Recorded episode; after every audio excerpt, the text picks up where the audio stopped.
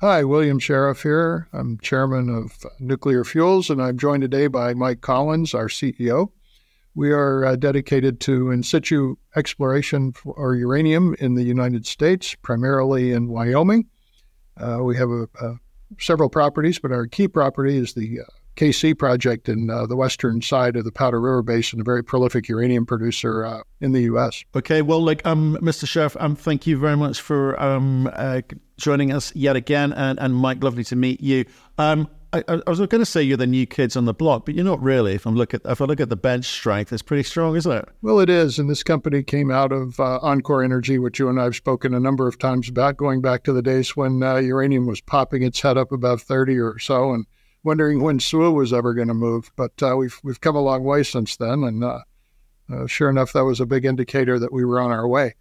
But uh, you know, enCore is dedicated just to production, and so as such, when it came across the KC project, which has exceptional uh, exploration merits, uh, we didn't simply want to vend it out to you know any other company. We wanted to keep our finger in it, if you will, and as such, we came up with a creative arrangement. Uh, started nuclear fuels. Actually, had a lot to do with picking the management of it and the board.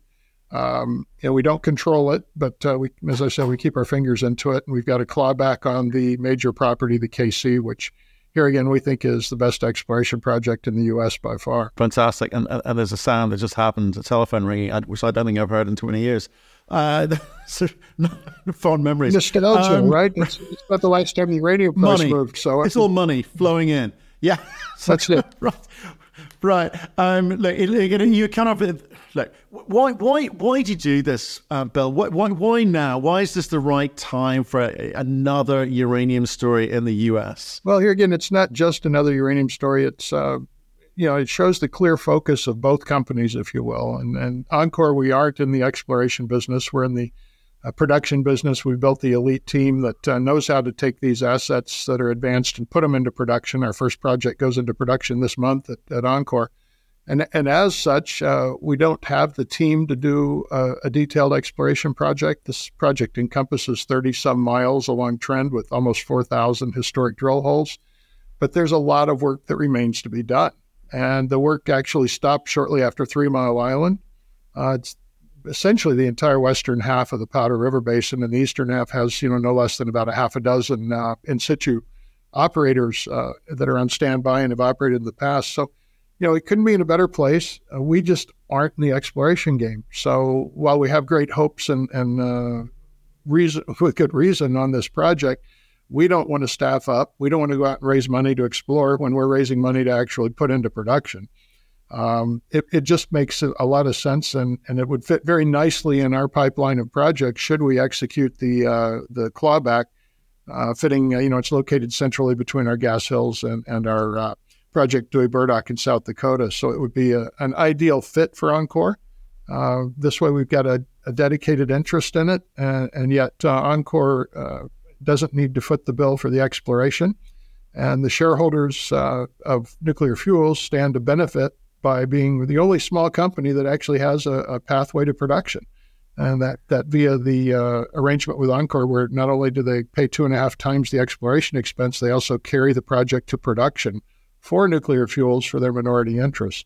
And uh, that's uh, somewhat unique in the industry. It is, but I want to, I want to talk about the U.S. component here because it, feels like not is the timing right in terms of it's moving from this buyer's market to seller's market, but the whole the whole U.S. infrastructure is waking up. We see we saw the uh, White House with their with their hands out for 2.2 billion on the enrichment side of and conversion enrichment side of, of, of things, and obviously with IRA and and lots of other funds available for this self sufficiency, which you guys have been calling for.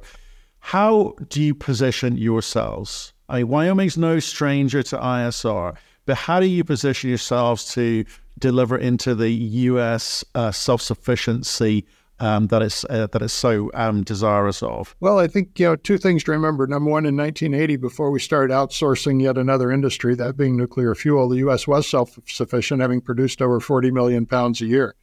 And uh, then, uh, you know, with the um, me- megatons to megawatts program and, and reliant upon cheap uh, imports, uh, the U.S. pretty much had the industry go to nothing, with the exception of a few years in between the last 44 years. And uh, you know, being in Wyoming is a key advance for us. We obviously have a couple of two or three years of intense exploration. We're we're underway, and Mike can get you all the details on that. But we're underway drilling as we speak, uh, very aggressively, and we'll pick the pace up even beyond that in the spring. Uh, but you know, with a couple of years of exploration, and then the uh, benefits of being a, a, an agreement state in Wyoming, uh, gives us the ability to get this thing permitted and in production in, in a reasonably short period of time. You know, potentially, if all the stars lined up as, as quickly as five years, um, maybe six. But uh, you know, you compare and contrast that to the timelines of any other project, starting essentially from from ground zero, albeit with a very healthy database and some historic resources you know, it's unparalleled to get something off the ground that quick. And, and I think it'll be, uh, it fits right into uh, the enCore pipeline should it develop as well in terms of our ability and uh, capacity to move things forward as well. Right. Okay. And, and, Mike, this might be a nice point for you to come in. And also, I just want to say, uh, let people know that, Bill, you, you literally do have places to be in a second. So you, you may be disappearing shortly. Um, Mike, you've inherited a lot of data. Um, you've got a good team there. So when you when you're looking at that data, how did you decide to utilize that, interrogate, interrogate, interrogate that data set, and then what have you decided to do? Yes, so thanks very much, Matthew, and uh, appreciate being here today as well. Um, we yeah, we've got 3,800 uh, drill holes across 42 square miles of ground. Um, so that's actually pretty hard to grapple with in a lot of ways, but um, and, and there there are some key areas in which uh, the previous operators uh, focused on and, and, started to develop resources.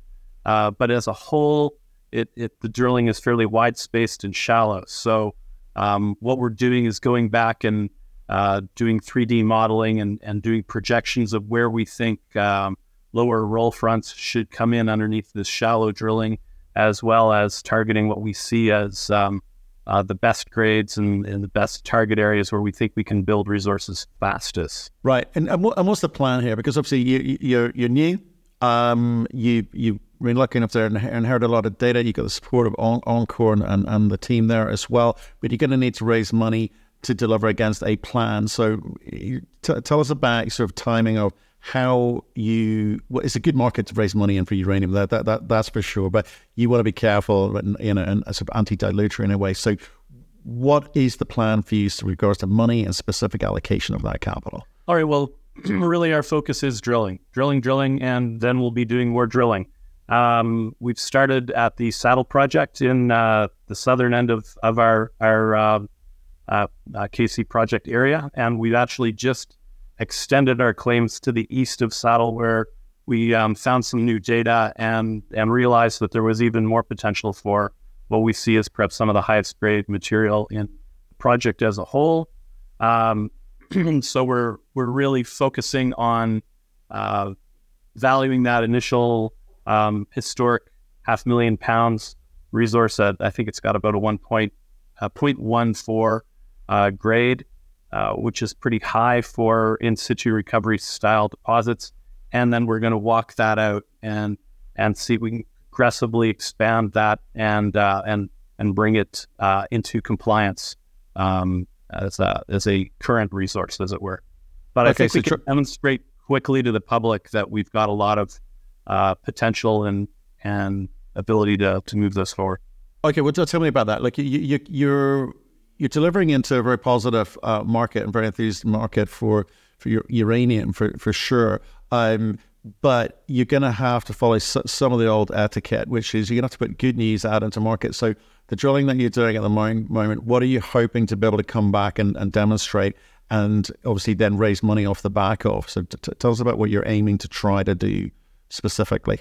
Yeah, so I guess specifically we've got to validate the existing historic resource and then we've got to expand on that and demonstrate the upside by stepping out, doing um, significant step outs from the historic along strike of the roll fronts and, and expand those out, get more pounds in the ground.